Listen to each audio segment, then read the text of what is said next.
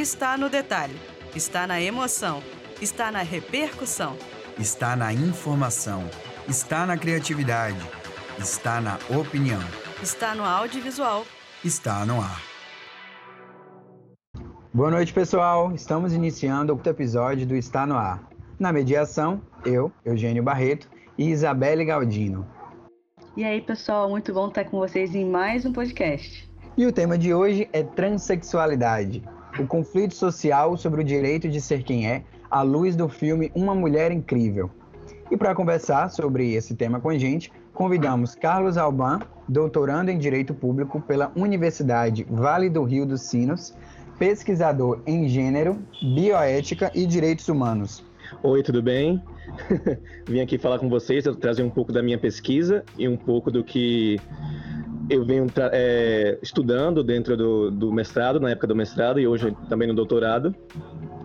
É, na verdade, eu iniciei meus estudos estudando transexuais. Hoje eu estudo intersexos, mas a relação é muito grande, tem muitas causas que são similares muitos intersexos, inclusive, se consideram transexuais, então são temas que sempre andam juntos. E vai ser um prazer falar com vocês. Bacana, é até um, bom a gente é, entender um pouco dessa diferenciação também, né? Se quer discussão. É, e eu, a, a nossa segunda convidada é a Adriana Peletério, publicitária, diretora de arte e pós-gestora da comunicação digital e mídias sociais. Oi, pessoal, tudo bem com vocês? É um prazer estar aqui participando desse podcast. É, mais uma vez, eu travesti aqui representando, né? Eu amo isso. E vou falar um pouco da minha história relacionada com filme, que eu me encantei muito e me identifiquei bastante. E vai ser um prazer contar um pouco sobre mim para vocês e espero que gostem. É isso aí, por falar em filme, o filme da vez, como o Eugênio mesmo mencionou, é Mulher Fantástica. E, gente, que filme fantástico, na verdade. Esse filme, ele ganhou várias premiações, inclusive o Oscar, tá? De melhor filme estrangeiro em 2018, além de grandes prêmios do cinema brasileiro. Se, você for, se vocês forem ver, tem uma lista bem grande aí de premiações. E o filme conta a história de Marina, que é interpretada por Daniela Vega, que é uma garçonete transexual que passa por que passa boa parte dos seus dias buscando o seu sustento, mas o seu verdadeiro sonho é de ser uma cantora de sucesso, e para isso ela canta durante as noites em diversos clubes da sua cidade. O problema é que após uma grande perda, a morte de Orlando, seu namorado e maior companheiro, ela tem uma virada na vida muito radical e começa a sofrer várias situações que a gente vai discutir aqui nesse episódio. Exatamente. E para começar, né, a gente gostaria de é, introduzir esse bate-papo inicialmente, né, para contextualizar um pouco essa discussão sobre transexualidade. É, a gente queria fazer uma pergunta para Carlos Alban, né, para aquele ouvinte que tem interesse em entender e conhecer mais sobre isso, mas ainda tem certas dificuldades né, sobre essa, essa discussão. É, a gente queria que você trouxesse de uma forma mais técnica o que é a tran transexualidade? É, antes de qualquer coisa, eu preciso dizer que transexual é um termo guarda-chuva. O que significa isso? É um termo que engloba várias vivências diferentes dentro do seu leque. Então não dá para ter um, um, uma síntese tão técnica, tão precisa sobre o que é transexual. O que se pode dizer é que são pessoas que nasceram e uma, com o corpo de uma forma e a medicina, a sociedade designaram a ela o gênero que eles observaram e acharam que julgaram ter, né? Só que depois essas pessoas não, não, não se identificaram mais com esse gênero. Elas passaram a se identificar com o outro e estão em trânsito de alguma forma.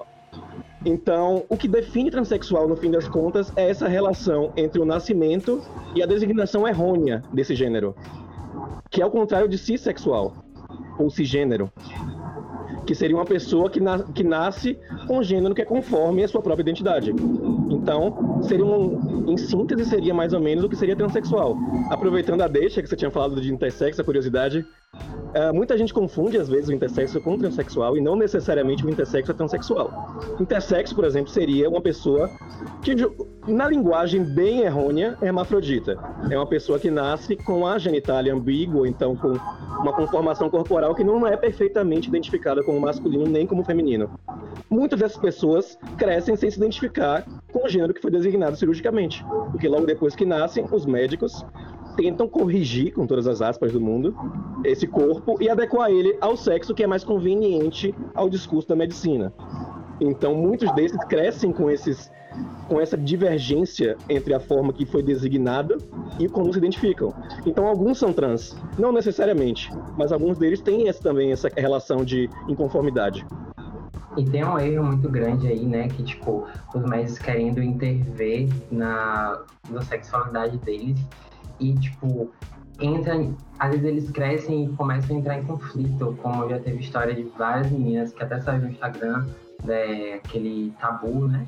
E tipo, de várias meninas em que nasceram intersexo e por a medicina, né, tipo, toda aquela coisa acabou fazendo a transição nelas, né, tipo, tirando ali um órgão ou outro e acabou que elas cresceram, não se identificaram com aquilo e depois, posteriormente, descobriram que nasceram intersexo e até os pais entram em conflito junto com elas. Então, às, às vezes se torna uma história bem triste. Bastante. É, puxando esse gancho, é, agora eu queria que a Adriana falasse de forma subjetiva no que toca o seu orgulho sobre quem você é, as suas emoções, a sua força que, né, improvavelmente ter passado por muitas coisas até hoje e acima de tudo no que toca a sua identidade de gênero, né? O que é ou como é para você ser uma mulher trans? Olha, para mim ser uma mulher trans é sinônimo de liberdade para mim. É, desde criança, lá aos meus sete anos de idade, né? Eu já me identificava como uma mulher. Porém, para uma criança entender que ela não pertence àquele gênero ao qual foi designada é muito difícil, né? É tipo, às vezes, a criança não identifica o que é ser menino e o que é ser menina, né? Ela apenas quer ser livre. E era algo que eu queria ser, porém, quando eu tentava ser livre com minhas primas, brincar de boneca, ou querer até mesmo calçar o sapato delas e vestir, botar um vestidinho, eu era cancelada, vamos dizer assim, pela minha família, né? Eles sempre falavam, não, você não pode, você não pode, você é um menino, você não pode vestir nas roupas, você não pode brincar de boneca. E, tipo, eu ficava sem entender o porquê eu não podia brincar, né? E aí depois que de tanto eles falarem, colocar na minha cabeça que eu precisava ser um menino porque eu nasci um menino, eu fui crescendo com aquilo ali e tentando me descobrir, né? E aí, quando chegou na fase dali da pré-adolescência para adolescência, eu achei que eu era um menino gay, né? Eu falei, ah, se eu sou um homem, eu vou ser gay, porque eu me sinto atraído por homens. Eu achava que aí era a solução dos meus problemas, mas aí definitivamente não era a solução dos meus problemas. Ainda tinha algo que me incomodava, que eu não me sentia confortável. E, tipo, eu olhava para as mulheres e eu tinha um, é, um, um encanto, sabe? Eu queria ser elas, eu queria ser minhas amigas. Eu andava com minhas amigas na escola e, tipo, elas falavam sobre a vivência delas e eu me sentia encantada. Eu falava, nossa, eu sou que nem minhas amigas.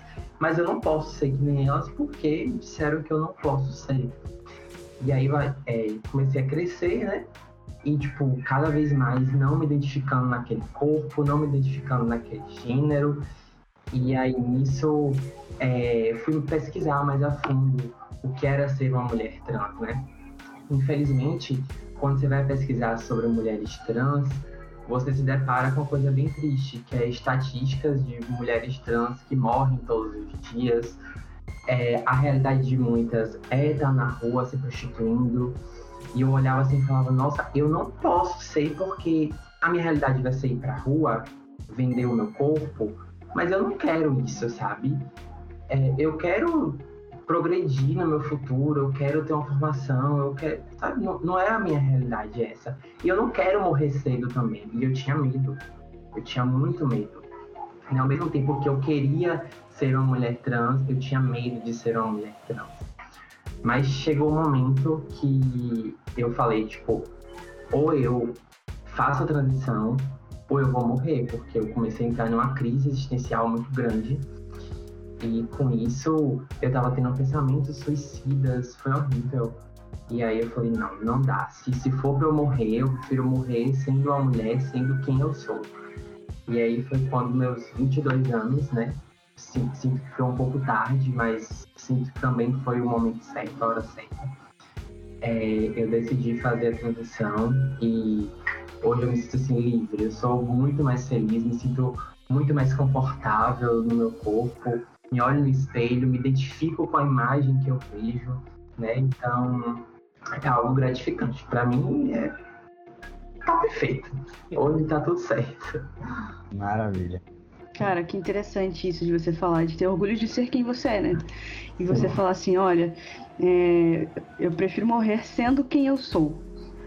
Isso eu acho que foi muito, muito marcante e é algo que o filme passa pra gente, né? Esse desafio de você ser quem você é. E como eu falei no começo, é um filme que ganhou premiações, né, ganhou o Oscar de melhor filme estrangeiro, se tornou o primeiro filme estrelado por uma mulher transgênero a ganhar esse prêmio. Então, com certeza foi uma grande conquista também para a comunidade LGBTQIA+, e um, um grande passo também para essa representatividade no meio cinematográfico.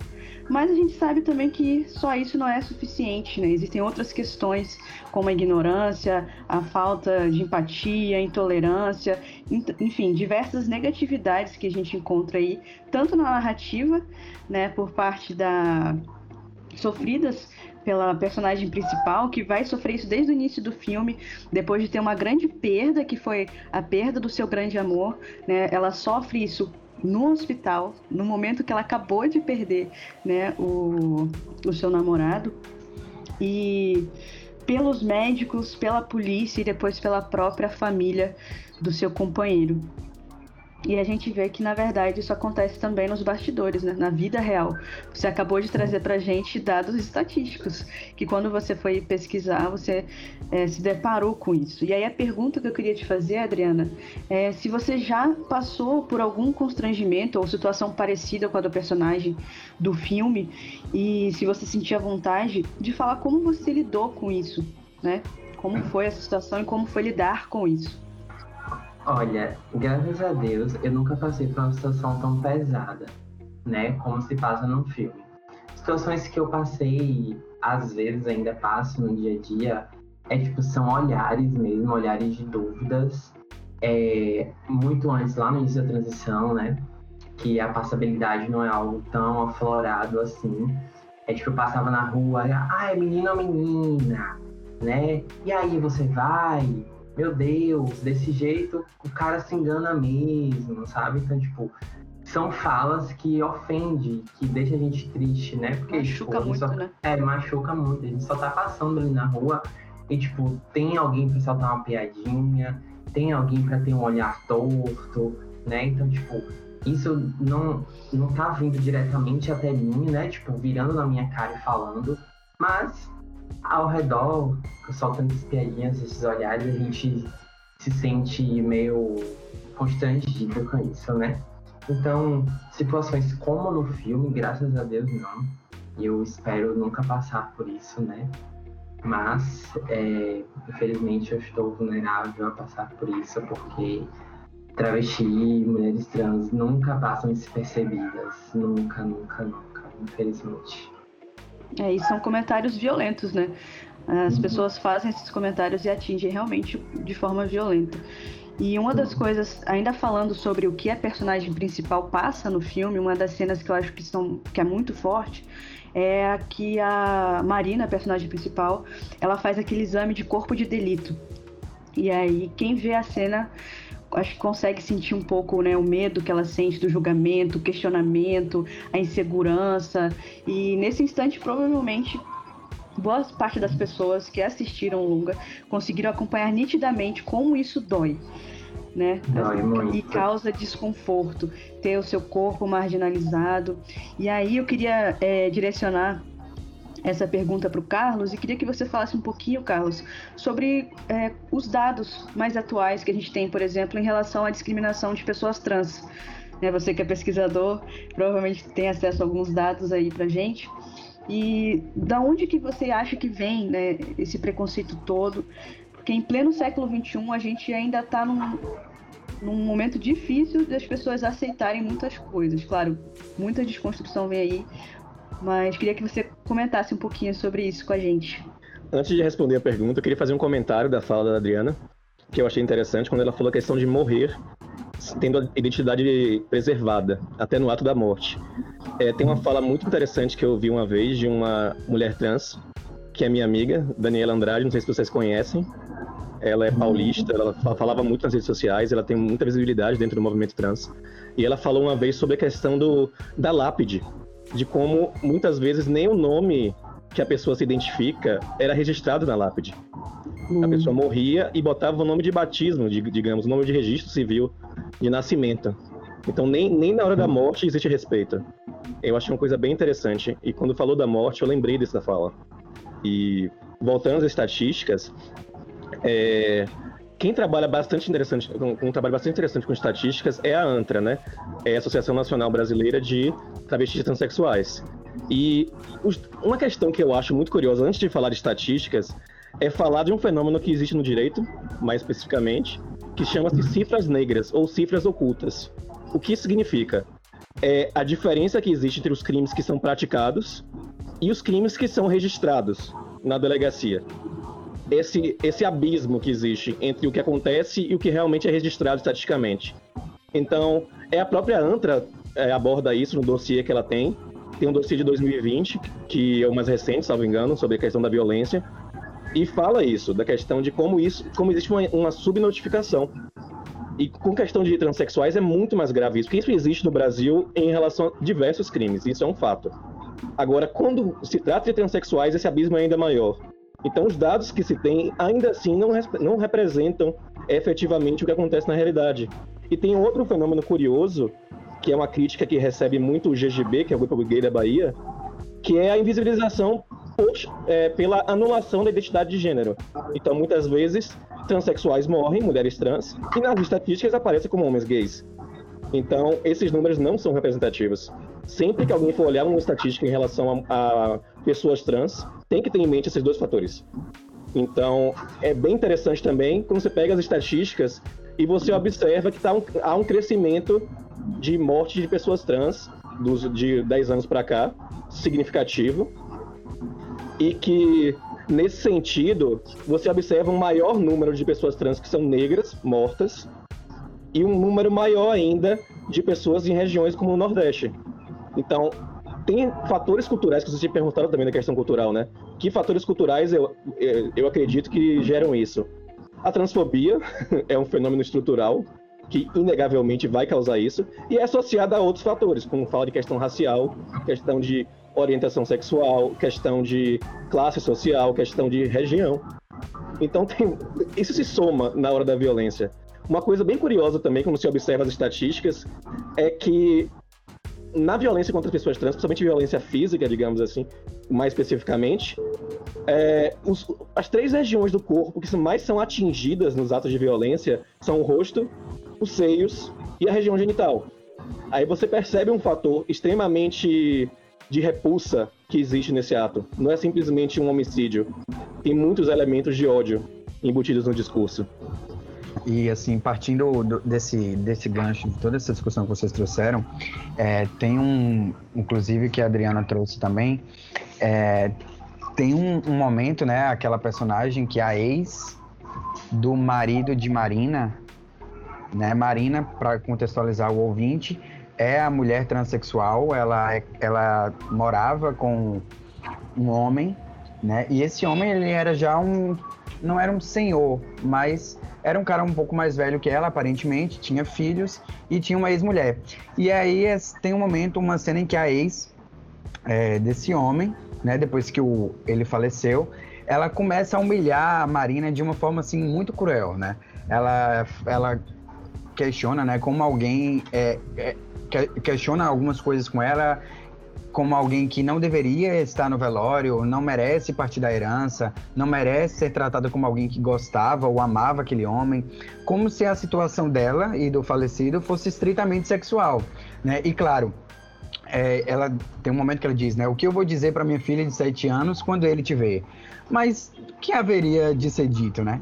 E aí fica a reflexão: será que já não é hora de naturalizarmos certas questões que não só diz respeito à transexualidade, mas também à orientação sexual, né? Porque a gente sabe o quanto é, isso machuca às vezes as pessoas e, tipo assim, só vai mudar de fato quando essas pessoas mais conservadoras, tradicionalistas, preconceituosas, é, começarem a mudar né, esse olhar. Eu acho é, muito interessante também uma, uma, um momento em que a Marina fala assim. É, acho que tá, ela tá conversando com a amiga dela, né? E aí ela fala: o que te mata te deixa mais forte. E assim, é, é, é uma frase um pouco impactante, porque é como se todos os dias, aos poucos, ela passasse por situações em que ela é, né, machucasse ela. E aquilo o tempo inteiro a torna mais forte. Eu acho que é isso também que acaba é, justificando muito o título do filme, né? Uma Mulher Incrível, porque é, é, é, é tantas coisas que ela passa ali que a torna realmente uma mulher incrível no decorrer do filme. E e aí é, é, complexo, né, tudo isso, porque, porque é tão difícil olhar para essas pessoas como elas realmente são, né? Porque é, porque é difícil ver essas pessoas como pessoas, né, como a gente. E porque essa coisa de ter que racionalizar o tempo inteiro as pessoas como se fossem máquinas ou pessoas exatas, né? Como se é, é, só existisse uma coisa certa e todo o resto vira errado, muito por questões culturais, é, de valores, às vezes religiosas também. E ela é até sarcástica, é, sarcástica, né? Depois quando ela afirma assim, claro que você é normal, né? Pra a, a ex do, do cara. Enfim, mas o que eu queria trazer aqui agora para Adriana é, é eu partir um pouco para essa questão cinematográfica, né? do filme é, em relação a algumas questões sociais. Porque, por exemplo, não podíamos falar sobre esse tema sem mencionar, claro, essa, esse contexto da indústria cinematográfica em si pois houve uma grande polêmica, por exemplo, acerca da contratação de atores, né, cisgênero, para interpretar papéis transgêneros no cinema. E a atriz Scarlett Johansson até desistiu de fazer um papel sendo um homem transgênero em um filme por todas essas críticas que giram em torno disso. Também existem aquelas opiniões contrárias, né, que afirmam que delimitar quem poderia atuar como transgênero retira a infinidade de talentos que podem contribuir para a narrativa do filme. E aí, para exemplificar essa segunda situação, tem um, é, né, paralelo a isso, tem aquele ator Ed, né, que é protagonista da garota dinamarquesa, não sei se vocês já assistiram, é um filme também que tem essa contextualização da, da transexualidade. Ele é cisgênero, e se eu não me engano, hétero também, e faz o papel de é, no decorrer de uma mulher trans, né? Ele passa ali por toda aquela transformação e tal. E aí ele também foi indicado naquele filme como melhor ator. Então fica essa coisa, né? Ele realmente interpretou muito bem, né? tem cenas muito fortes ali no filme, em que ele interpreta muito bem. Só que, paralelo a isso, a gente vê que esse filme, é, em que é uma mulher trans, é, no papel de mulher trans, ganhando também premiação, por exemplo, de melhor filme estrangeiro. Então, o que, que você tem aí pra, pra, de posicionamento com relação a isso? E, e o que você nos diria contextualizado nessas questões? Olha, antes de responder isso aí, voltando só um pouquinho lá, que você falou que, tipo, ah, porque a sociedade, ela normaliza isso tudo, né? Infelizmente, eu acho que isso é uma conversa que vai perdurar por muitos e muitos anos ainda, né? Porque as pessoas elas se negam mesmo a ter o conhecimento, sabe? É tipo, é o tempo todo batendo na tecla de que mulheres trans e homens trans são homens e mulheres, sabe? E mesmo assim as pessoas se negam. Pra você ter noção, é, até com os documentos, tem gente que se nega a tratar outra pessoa com o nome que tá ali escrito no documento, sabe? Então, tipo, é algo que infelizmente a gente vai ter que passar por muito tempo, mas a luta não para, né? A luta é constante. Como você falou aí, Marina falou que é, ela luta muito, mas tudo aquilo se, é, torna ela mais forte. Então, tipo, cada vez mais que a gente vai lutando, que a gente vai militando, que a gente vai tentando encaixar na cabeça das pessoas e normalizar isso, a gente vai passando por decepções, mas isso vai trazendo a gente, né, ou, desculpa, tornando a gente um pouco mais forte, né? Pra, tipo, lidar com isso tudo, porque senão a depressão vem e realmente o pior acontece, né? Mas enfim, é, voltando para responder lá a pergunta, assim, eu acho super interessante, é, primeiro, a indústria cinematográfica querer abordar é, temas trans né, em filmes, que eu acho que é uma pauta muito importante a, a ser dita. Então, isso eu acho já incrível, começando daí. E segundo, é, ter pessoas cis fazendo papéis de pessoas trans é, tira-se um pouco do talento, sabe? Porque, assim, é, se você coloca uma pessoa trans ou uma pessoa cis, você acaba tirando o talento de uma outra pessoa trans, porque tem tanta pessoa trans que é talentosa e que tá aí no, na indústria cinematográfica, por que não colocar uma pessoa trans, sabe? Tipo, sempre ter que colocar é, uma pessoa cis para fazer um papel, sendo que existem é, mulheres e homens trans que são atores e atrizes, né? Então, tipo, acaba que sim, tira um pouco do, desse privilégio, vamos dizer assim, é, deles de, de atuarem em um papel onde eles se identificam, é até, tipo, para ficar algo mais natural, porque, querendo ou não, se você faz um papel de uma vivência que você tem, você vai conseguir atuar muito mais fácil, sabe? Uma pessoa cis, ela vai ter que entrar no personagem, ela vai ter que entender a história daquele personagem. Laboratório, mas gente. Exatamente é tipo passar por coisas que elas não passam no dia a dia. Então, uma pessoa trans fazer um, um, um filme, um papel que é, a atriz ou ator é trans, já se torna um pouco mais fácil, né? Sim, eu, eu concordo bastante. E, tipo assim, é, eu acho que o filme ele se torna muito mais relevante e emotivo porque você passa a olhar para aquela mulher como, como alguém que não passou por aquilo só na teoria do filme. Né? Você consegue ver muito mais verdade na história e, e tipo assim, implicitamente você fala, poxa, é, é, isso acontece na vida dela. Né? Não é uma coisa que está ali só posta no filme, porque é ela, né? E é ela mostrando coisas que ela passou, provavelmente na vida pessoal dela, tenha passado até por coisas piores, a gente não sabe, né? Que talvez não, não faça parte do enredo do filme e tal. Então, é, eu concordo com você também, partindo desse, desse contexto. E, tipo assim, o fato do filme ter ganhado o melhor filme estrangeiro já mostra, por exemplo, que não, não precisa, né? É, é buscar em atores, Exatamente. nomes para poder trazer essa relevância, essa discussão e ser premiado do mesmo jeito, né? Exatamente. Cara, é isso mesmo. E a Adriana falou na fala dela antes, falou na fala dela, a Adriana falou antes de responder a pergunta, um, uma parada que eu achei bem legal sobre o documento e que casa também com o que, com o que Eugênio acabou de falar sobre a própria atriz viver algumas coisas. E a própria atriz, ela viveu algo é, relacionado a isso que você falou de documento, né? A questão de poder ser você né? Você escolher quem você é, né?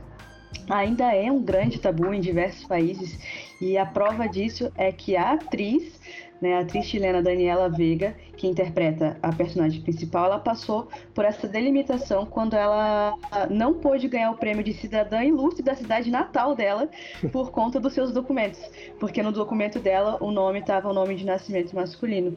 E aí não podia é, ser alterado, então ela não conseguiu receber esse prêmio de cidadã ilustre da sua própria cidade natal. E... Eu passei por uma situação bem parecida. Desculpa te Não, pode falar. é, eu passei por uma situação bem parecida e tem uma, uma cena no filme. É, logo quando os policiais chegam no hospital, né? Porque, tipo, tem aquela suspeita de que foi ela que matou o marido. Uhum. E aí, Pra você ver, né? Que já relaciona ali a travesti, a uma traficante, uma pessoa já. É, presunção de inocência não existe, né? É, exatamente. Já, já coloca ela como a vilã, né? Da história. E aí que ele pede o documento dela, né? Pra fazer lá a ocorrência, algo assim do tipo. E que ela entrega ela fala, tipo, meu nome é Marina, mas no documento não tá Marina. E ele é, insiste em querer tratar ela pelo documento, né? Uhum. E tipo, eu tive, uma, eu tive uma situação bem parecida é, numa clínica, né, aqui em Salvador. E, tipo, meus documentos ainda não eram retificados. E eu cheguei lá, entreguei meu documento, né? Eu falei, olha, meu documento não tá retificado ainda. mas eu queria que você voltasse aí é, para quando for me chamar, me chamar por Adriana. E ela se recusou, ela falou que ela não faria isso porque ela não podia.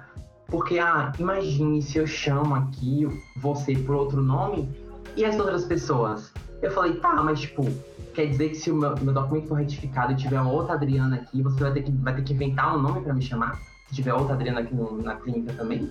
Ela, não, eu só posso te tratar é, com o nome que tá aqui, né, no seu documento. E ainda, por sinal, me tratou no masculino, né? Vou ter que tratar o senhor como está aqui no documento. Tipo, eu assim, né?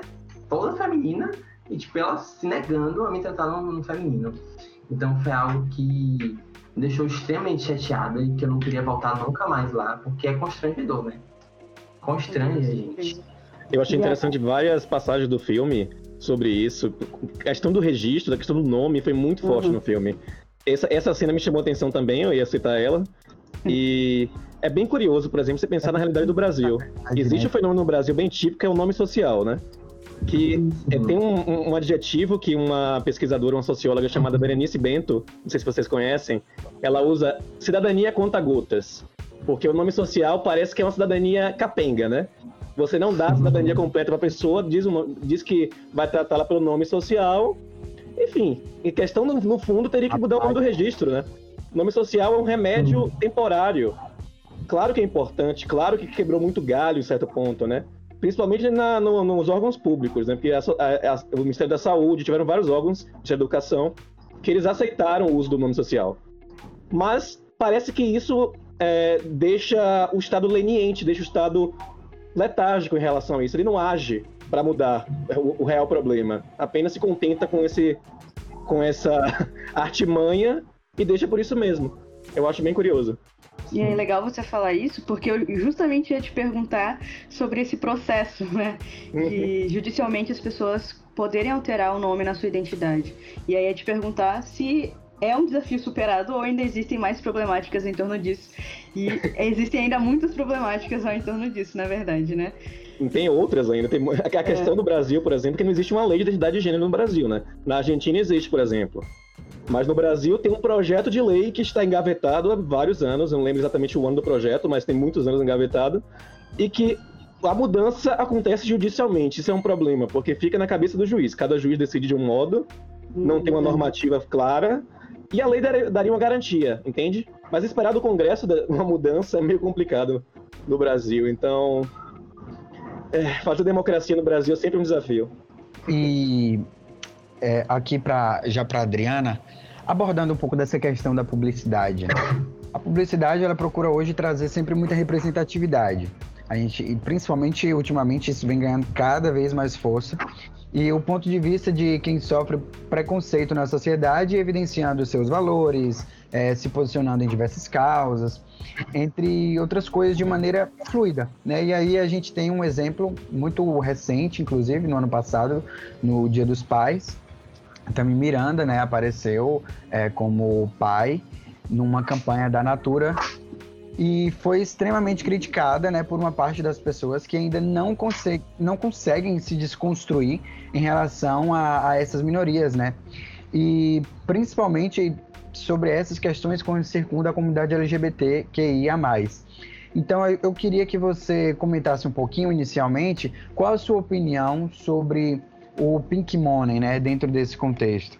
E aí, para a gente contextualizar um pouco o ouvinte, é, o Pink Money é a grana, entre aspas, né, que os LGBTQIA+, gastam em consumo geral, dando às marcas que investem em produtos específicos para o público. Né? É, na verdade, um movimento de artistas que, que se escoram também nesses grupos para utilizar elementos deles da comunidade para lucrar, né? o que você, o que, qual a sua opinião com relação a, a essa contextualização de, de, dessa, desse case, né, da Natura no Dia dos Pais? Olha, esse case da Natura eu achei incrível, né? Porque, primeiro, a gente não tem cases nem chegam perto de ser parecidos com esse. Então, eu acho que o Pink Money, nesse momento, foi válido né? Porque muita gente se sentiu representado, né? Eu mesmo me senti super representada É, meu marido é a mesma coisa, né? Que ele é um homem trans, vocês não sabem. É, ele se sente super representado também ali. A gente também tem é, vontade de ter nenéns, né? Ter filhos. Então, ver aquilo ali, ver que uma marca se posiciona positivamente a favor é, da comunidade LGBT, que é mais, né, dá mais pro lado é, trans, foi muito, foi muito legal, sabe? Eu acho que tipo, foi super válido e a Natura arrasou muito. E as críticas, eu acho que a Natura já esperava ter críticas, né? Até o próprio Tami, eu acho que esperava também ter críticas mas, porque infelizmente o Brasil é assim, a sociedade é assim. Então, infelizmente acontece, né? Mas eu acho que, de um certo modo, foi positivo. Teve um, resultado positivo, né?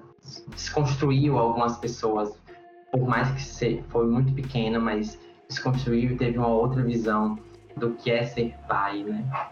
É, na verdade, toda vez que, que as marcas se posicionam de alguma forma no, nesse sentido, acaba gerando aquele burburinho, né? E às vezes é um burburinho positivo, porque as pessoas começam a discutir e quem tem uma opinião mais fechada, é, por uma questão, uma movimentação toda que gira em torno daquilo, as pessoas acabam é, comentando, conversando. Então, a, são movimentações pequenas que aos poucos lá na frente se torna um, um, processo de desconstrução mesmo, né? Eu, eu também achei muito bacana e muito corajosa por parte da Natura, porque eu lembro que na época, é, na época não, né? Ano passado. Há muito tempo atrás. Sim. Parece que 2020 nem existiu. É. É, eu lembro que na, nesse episódio, muitas pessoas, é, muitas é, como é que se diz, revendedoras da Natura falavam, ah, vou parar de usar, vender essa marca, não sei o quê, tem várias, vários barulhos do tipo. E a marca, em termos de números, ficou muito bem posicionada, né? Então, assim, foi, foi engajou até muito positivamente para ela nesse sentido, né? Eu mesmo confesso que eu comprei até o perfume, eu achei bacana a causa, comprei, me, me fui influenciado é, pela, pela, pela intenção também, achei muito bacana. Só que agora eu queria que você falasse subjetivamente, assim, é, como você se sentiu ou se posicionou. Inclusive, o perfume é muito bom, tá, gente? Foi por isso também. É, como você se posicionou diante desse episódio e, e, e, como você enxerga, como telespectadora, pertencente a essa comunidade publicitária, essas campanhas que tentam desconstruir esse preconceito enraizado? Tipo assim, é, você chegou a conversar com outras pessoas? É, como isso tocou em você de alguma forma, assim, nesse momento? Porque todo mundo teve um momento que não se falava, só se falava disso, né? É, assim, eu, eu não cheguei a fazer nenhum posicionamento em redes sociais, nada do tipo, né? Eu só, tipo, compartilhei mesmo alguns posicionamentos de pessoas que eu sigo e que eu achei super válido compartilhar. Mas eu mesmo chegar lá e falar sobre o caso, não. Mas, tipo, se alguém viesse conversar comigo, me perguntar sobre, é, sim, conversei. É, algumas pessoas, tipo, ah, você achou correto? É, tipo, essa campanha? Eu falei, gente, claro, sabe? Eu me senti super representada naquele momento ali, né? Porque é uma marca que tá a favor das causas, mesmo que às vezes a gente ache que é meio que fajuto, né? achando que é só pelo pick money ali, mas eu acho que não. Acho que a marca mesmo quis revolucionar, quis trazer essa representatividade para o Brasil inteiro, porque é uma marca nacional, né?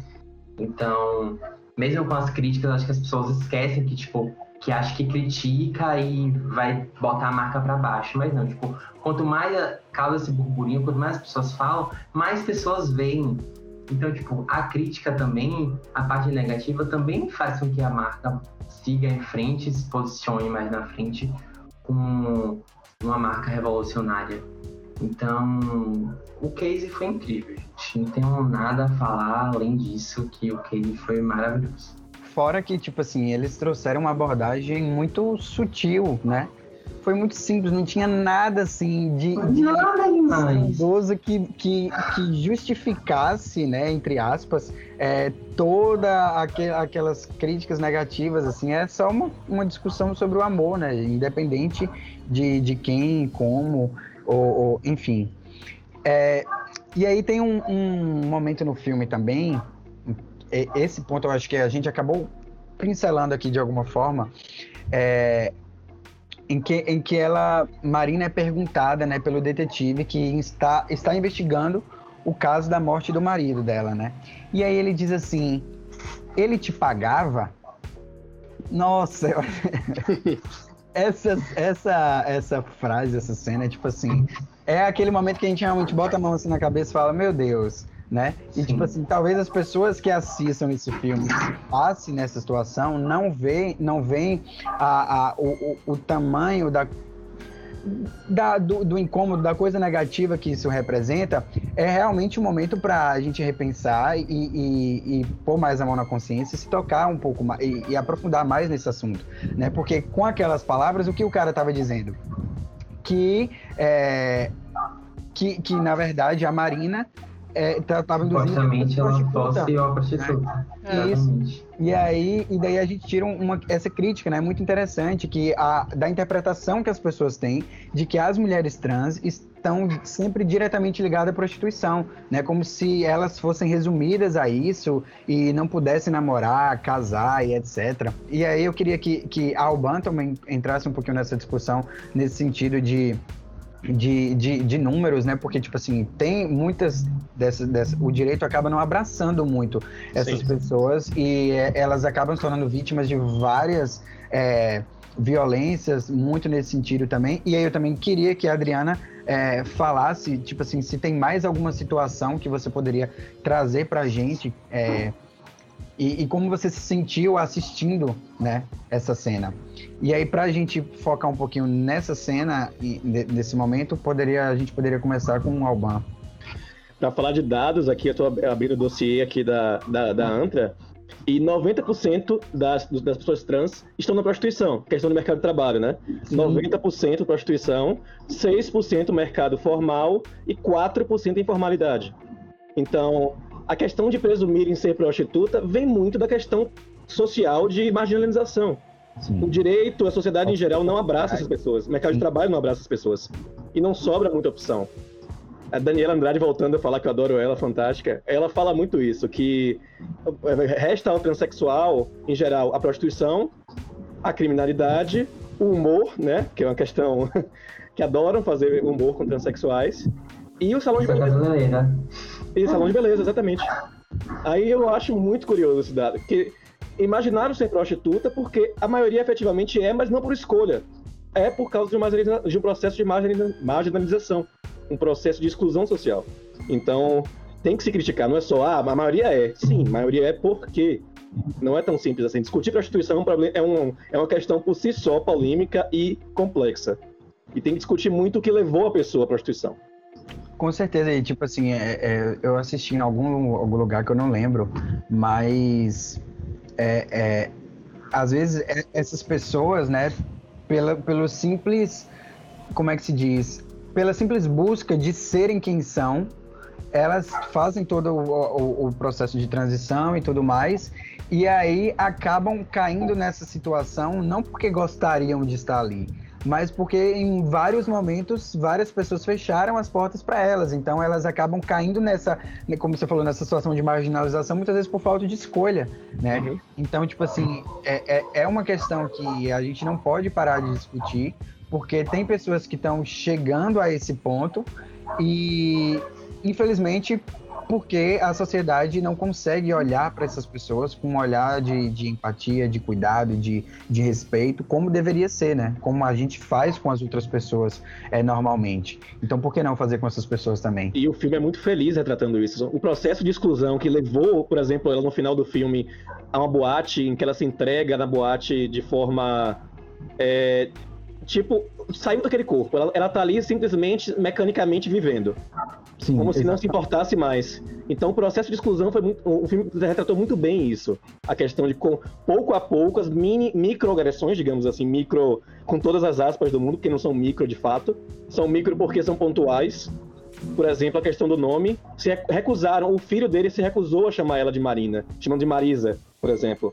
São microagressões que acontecem, vão se somando e chegam no final e dão uma, pro, dão uma proporção muito grande.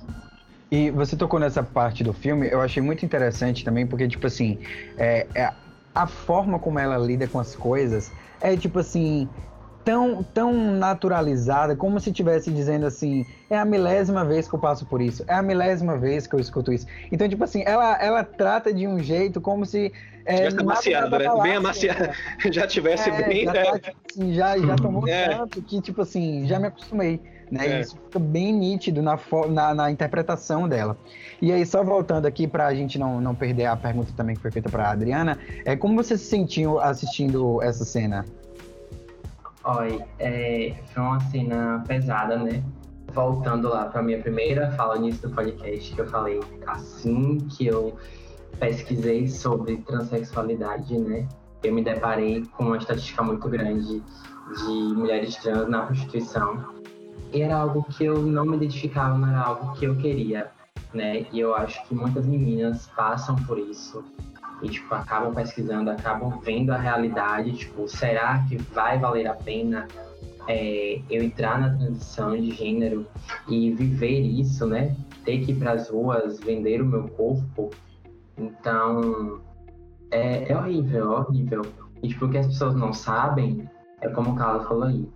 É tipo, a sociedade fecha as portas, não dá oportunidades, né? Então, por isso que muitas estão na rua não é porque elas querem, né? Porque elas, ah, hoje eu vou me prostituir porque ganha mais dinheiro, é um dinheiro fácil. Porque primeiro que não é um dinheiro fácil, né? É tipo, você corre muito se você corre risco na rua, você corre risco com o cliente. Quantas tem, quantos vídeos tem no YouTube de travesti que vai para na delegacia, batendo no cliente, é, sendo enforcada, sendo cortada, espancada, morta, entendeu? Então, tipo, é um risco de vida que elas correm. Então não é um dinheiro fácil, é um dinheiro difícil, né? Porque elas precisam sobreviver, elas precisam comer, precisam pagar aluguel, precisa vestir, então precisa né, até mesmo investir nos seus corpos, porque querendo ou não, é, tem a, gente quer os traços femininos, a gente quer o corpo que a gente deseja, que a gente se identifica, então tudo isso é dinheiro, né? É, como tem uma música de, de Gabriela Almeida que ela fala assim, ser travesti é caro, é muito caro. Entendeu? Então, é, a gente tem essa necessidade de transformações corporais, né? Do hormônio, do silicone, do, da feminização facial, enfim. Então, tudo isso é custo. Então, tipo, se a sociedade não dá a oportunidade dela trabalhar, ela conseguir de uma forma mais. Não gosto dessa palavra digna, porque fica parecendo que eu estou colocando a, a prostituição com marginalização como se fosse algo errado, né? Mas, tipo, de uma forma, de um emprego formal, né? Pra elas conseguirem isso, elas acabam tendo que recorrer à prostituição mesmo. Até por é, rejeição familiar, né?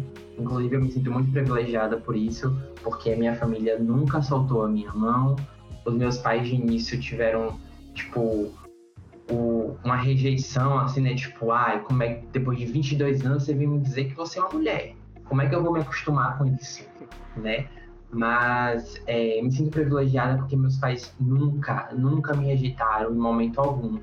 É, eles entraram no processo de transição junto comigo, eles me apoiaram em tudo, foi passinho mesmo, tartaruga de cada vez, para eles entenderem como eles tinham que me tratar, é, qual o pronome que eles tinham que usar, qual era o meu nome, sabe? Então, infelizmente, isso não é a realidade de muitas né, da maioria é ser expulsa de casa, é ser xingada pela família, é ser rejeitada.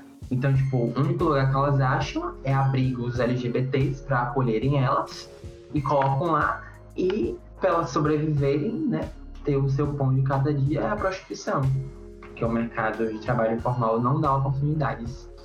Então, inclusive, eu me sinto privilegiada também por conta disso. Então, por isso que muitas das vezes eu tento abrir portas para as minhas semelhantes, né? Porque eu estou dentro do mercado de trabalho é, formal, é, eu atuo na minha área como diretora de arte em uma empresa séria, então, tipo assim, eu tento é, abrir portas para ela, sabe? Como se eu estivesse na frente abrindo portas, falando assim: olha, as minhas semelhantes também merecem o que eu mereço, sabe? Elas também precisam ser reconhecidas pelos que elas são.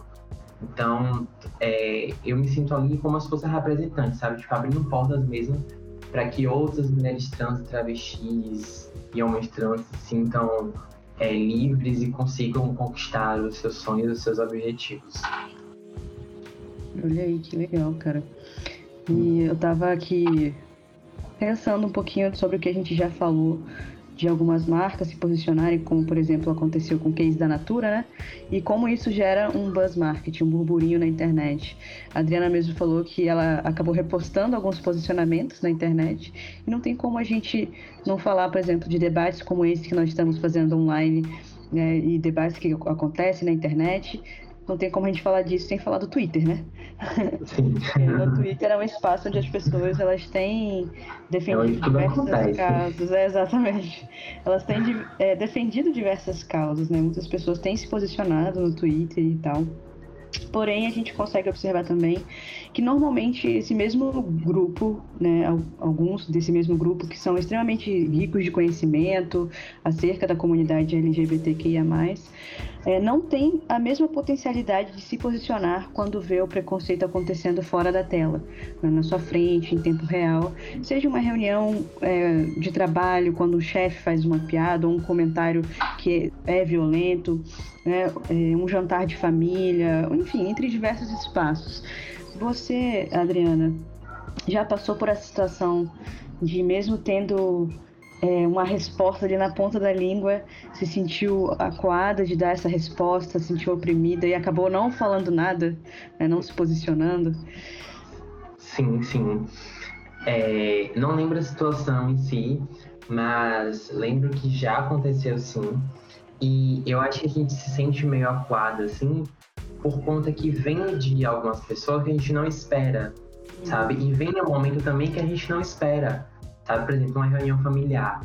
Tá ali, é uma tia conversando, uma tia que, tipo, se mostra super engajada, sabe, nas causas e tal. Aí do nada ela abre a boca e fala uma coisa transfóbica, tipo, meio que você seja assim, tipo, eu não esperava isso, sabe? Você fica tão chocada com aquela situação que acaba que, tipo, você se trava mesmo. E medo também, tipo, de causar um, é, um, uma desavença com a pessoa, enfim. Mas já aconteceu, tipo, de se sentir aquado, travar, assim. Mas normalmente hoje, pelo menos, né, quando acontece, eu tento também não ser grossa, né? Tipo, tratar de uma forma grosseira. Porque eu acho que a violência é, não, não ajuda nesse momento. Não ajuda tipo, você gritar com a pessoa, você botar o dedo na cara e fazer a lumena, porque não vai dar certo. A pessoa ela não vai digerir aquilo ali de uma forma positiva. Ela vai entender de que você quer tratar desse assunto com violência, né? Então, uhum. tem que chegar ali e puxar, olha, você falou algo que é errado e que não é legal. Ah, lembrei de uma situação, aconteceu lá no meu trabalho, onde nem estavam falando de mim, estavam falando de outra situação, é, de uma travesti, de um Uber aí, que parece que matou o Uber, enfim, até aqui em Salvador. E aí, nisso, é, as meninas estavam lá conversando. Ela falou assim: ah, a situação teve outra travesti, né? Falou outra travesti. Aí eu terminei, esperei elas terminarem de falar. Depois chamei: olha, é, não é outra travesti, tá? É a travesti. Travesti é uma identidade de gênero feminina, então sempre tem que ser tratado no feminino, né? Teve outra situação também que é, a galera tava brincando lá, aí tem um menino lá que ele é gay, né? E aí pegou e falou assim: ah, é, eu não tenho órgão genital feminino, eu tenho órgão genital masculino. Eu falei assim, olha, eu acho que é algo meio pesado você falar isso, né? Porque existem mulheres de pau e homens de pepeca, né? Então, assim, não faz sentido você querer dizer que o seu órgão genital é masculino, porque eu também tenho e não sinto meu órgão genital masculino. Então, tipo, é algo que, tipo, você conversando, você consegue fazer, faz com que a pessoa reflita e entenda, sabe, as causas. Então, as situações que eu já passei, assim, que eu lembrei agora foram essas.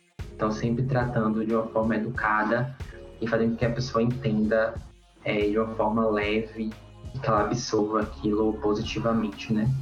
E acho que por isso a importância também desse nosso papo, né? Dessa nossa conversa para abrir um pouco os olhares de outras pessoas, né? E, e eu, eu me lembrei de uma cena que eu acho muito emblemática, assim, pro filme, que é quando, eu não sei se vocês vão lembrar ou se vocês tiveram feeling quando assistiram isso, mas tem uma cena, né, em que, tipo assim, é, é mais ou menos lá pro final do filme, que, tipo assim, ela já tá completamente desgastada, né, e aí ela, ela começa a cantar, e aí, enquanto ela canta, não é bem, não é a cena do final, não, é uma cena um pouco antes. Enquanto ela canta, aparece ela assim no meio de um, ela andando na rua e a música de fundo, né? E aí a, a, começa a passar uma ventania assim, que começa a meio que tipo assim, é, é como se fosse metaforicamente representa, né, o que ela encara o que ela precisa se deparar e encarar todos os dias o tempo inteiro. Então o vento começa a tentar derrubar ela para trás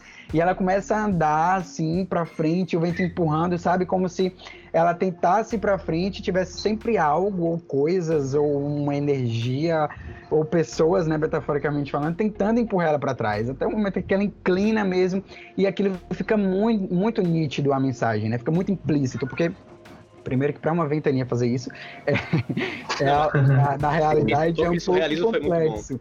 É, tem alguns mas... toques do realismo muito legais, e isso foi muito legal. Exatamente. Mas, é. mas olha que, que existe ventos parecidos, tá? Mas que ali eu acho que não. Não. Foi metafora ali, acho. Sim, É, mas, mas eu mas... gostei desse toque. Eu achei muito é, legal. É, foi, eu achei muito interessante. É e aí teve outro momento também, aqui já a gente caminhando para o final, e eu vou dar um espacinho para vocês finalizarem ou acrescentarem alguma coisa se quiserem, mas é, já no desfecho final ali, né, da, da, daquela cena em que ela está cantando, né, pouco antes, ela fica ali se olhando no espelho, né, depois de várias coisas que já passou. Ela fica ali deitada, se olhando no espelho, depois ela vai é, botar a comida pro cachorro, que na, no final se tornou a única companhia dela naquela casa menor que ela teve que mudar, abrir mão de várias coisas que ela tinha com o marido, porque, é, enfim, a família, né? A, a outra família dele, do, do, do marido, rejeitava tudo para ela, né? E aí, é, nesse desfecho em que ela tá cantando, mostra é, quanto ela realmente é uma mulher incrível, né? Porque ela é muito forte do início ao fim do filme. Aquela cena em, é, em que ela tá cantando para todo mundo traz uma imponência, assim, uma força, e ela tem um sorriso no final que representa ali a ideia de recomeço para ela. E é um filme muito reflexivo, porque não bastando ela ter que lidar com tudo o que aconteceu com o marido, ela tem vários outros desafios ali o tempo inteiro para conseguir provar sua inocência, fora as outras questões envolvidas por conta da discussão de gênero que vem à tona. E no final ela ergue a cabeça mesmo, e em outras palavras o filme diz: é essa a realidade dela, né? Ela tem que erguer a cabeça para continuar vivendo. Antes ela erguia com um companheiro do lado, hoje ela não tem mais esse companheiro e vai erguer a cabeça sozinha, né? Vai recomeçar a vida, vai tocar a vida, cantar, trabalhar. E parece viajado, mas é, o, o, final do filme fica tão nas entrelinhas que se você espera um final feliz do, de conto de fadas ou algo óbvio, você diz, não gostei do final. Mas o final não é para ser gostado ou não, né? Ele é para ser refletido, pelo menos nesse caso. E, e para voltar para a gente o real sentido do filme, né? Uma mulher fantástica mesmo. E são, de fato, fantástica todas essas mulheres que todos os dias têm que lidar com essas questões na sociedade. Então, é, meu abraço aí para Adriana e, e, todas as outras. Obrigada. Abrindo aqui para o desfecho, fiquem à vontade para falar ou acrescentar mais alguma coisa e se despedir, né, do pessoal. Só queria falar uma coisa. É, eu, como profissional do direito, como jurista, pesquisador em direito, eu me sinto na obrigação de esclarecer uma coisa que muita gente não consegue captar. É, o direito existe para servir a sociedade. O direito não existe para limitar a sociedade. Se existem mudanças sociais, o direito tem que se adequar a elas, não elas ao direito. A gente tem uma visão muito autoritária do direito, o processo ditatorial que vivemos meio que justifica com todas as aspas isso, né? E a gente não percebe que o direito tem que se adequar. Se, se, as pessoas estão se identificando de forma diferente, se as pessoas estão contraindo matrimônios com quem elas querem, o direito vai ter que se adaptar a isso. O direito não vai limitar isso. A letra da lei não é uma letra limitadora. No fim das contas, o direito fala sobre liberdade. Então, eu acho muito complicado não ter essa visão bem clara. Então, as limitações do direito têm que ser sanadas, porque a sociedade está pedindo isso. E o direito é sobre a sociedade, né? E essas Exatamente. pessoas fazem parte da sociedade. Então, Exato. por que não olhar para elas como né, olham os outros? Sim. A Adriana quer trocar mais É. uma palavrinha? Então, assim, eu quero agradecer, né, pelo podcast. Eu acho que foi super enriquecedor. Quem vai ouvir aí vai, acho que vai gostar. É, se a pessoa for um pouco mais leiga, é, ela vai entender as questões. Inclusive, se ela assistiu o filme, ou então vai, pode até se interessar agora em assistir o filme, né? Porque é um filme realmente incrível. Ela realmente é uma mulher incrível, uma mulher fantástica, né? Já diz o filme. Então, quem quiser assistir aí, é, Mara, assistem, gente. E agradecer, né? Que mulheres trans e travestis tenham uma visibilidade é, aí na mídia cada vez mais, porque eu acho que a mídia é o lugar mais ideal para tipo levar mais pessoas, né? A TV ainda e o cinema é a mídia que consegue alcançar mais pessoas, né? As redes sociais estão aí, alcançam muita gente, mas muita gente que mora distante, que não tem acesso à internet, não tem acesso à informação, então acesso à informação é pela rádio, é pela TV, né? Então a TV precisa sim, é, cada vez mais é, dar espaço para pessoas LGBT, que é mais e, e trazer essa visibilidade mesmo de uma forma positiva e que as pessoas cada vez mais se desconstruam dos seus tabus e tentem entender o nosso lado e ver que somos pessoas como qualquer outra e que não há erro nenhum, né? Que a, a ciência também, né, é, quer trazer como transexuais como pessoas que nasceram nos corpos errados, mas não, não- ninguém nasceu em corpo errado, gente. O meu corpo, ele tá, tá tudo certo com ele, não tem problema nenhum. Mas de coisa que eu não me identificava com a imagem que eu via. Transicionei ali, né? Modifiquei a minha imagem, me sinto confortável hoje. Então não tenho problema nenhum com o meu corpo mais. Né? Então, é, as pessoas não nascem em corpos errados elas só não se sentem confortáveis com o gênero a qual foi designado ao nascer e elas modificam.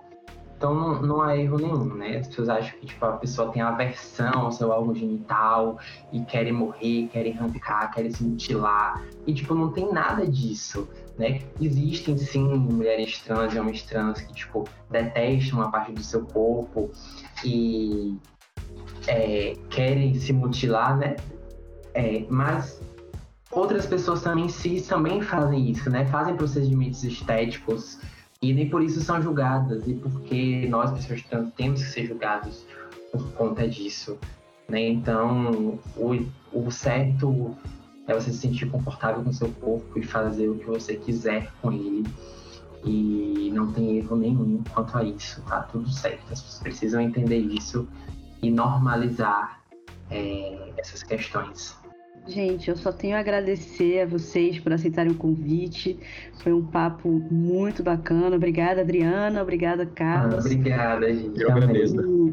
Sintam-se à vontade em colar com a gente mais vezes. Ah, acredito, sim, que, pode me Vai ser um convidar. prazer. é, acredito que esses Não, papos prazer. são muito legais e acredito também que, como a Adriana falou, o ouvinte com certeza saiu daqui aprendendo muita coisa. Você provavelmente também vai ficar com vontade de assistir o filme ou reassistir, porque eu tô com vontade também de reassistir Sim. depois de todas essas reflexões. E eu acho que foi um papo muito, muito edificador mesmo. Muito obrigado, galera. Obrigado. Obrigada, obrigado. gente. Obrigado mesmo. Agora a gente vai ficar com Isabelle, que vai contar um pouquinho o que a Noah tá fazendo no quadro Está Por Aí. Está no Insta, está no YouTube, está no Spotify, está na produtora Noir. E cá estou eu novamente para falar com você, ouvinte, e te deixar por dentro do que está por aí rolando na Noir. Já imaginou se sua vida muda da noite para o dia e você precisa se adequar à nova realidade? Imaginou? Então se prepara e venha conhecer essa história com a gente, porque tá chegando 10 minutos contigo, a primeira série da produtora Noir. Isso mesmo, se você é fã de série assim como eu, não pode perder esse lançamento. Ficou curioso para saber do que se trata 10 minutos contigo? Então não deixe de nos seguir no Instagram, arroba Produções no Ar, sem cedilha e sem acento. E também acompanhe o nosso canal no YouTube, porque já saíram teasers e você pode conhecer os personagens dessa série. Quero lembrar também que por aqui no Spotify sempre saem playlists temáticas que tem tudo a ver com nossos podcasts e também com os cine debates que são produzidos pela Noir. Eu vou ficando por aqui e te encontro no próximo episódio.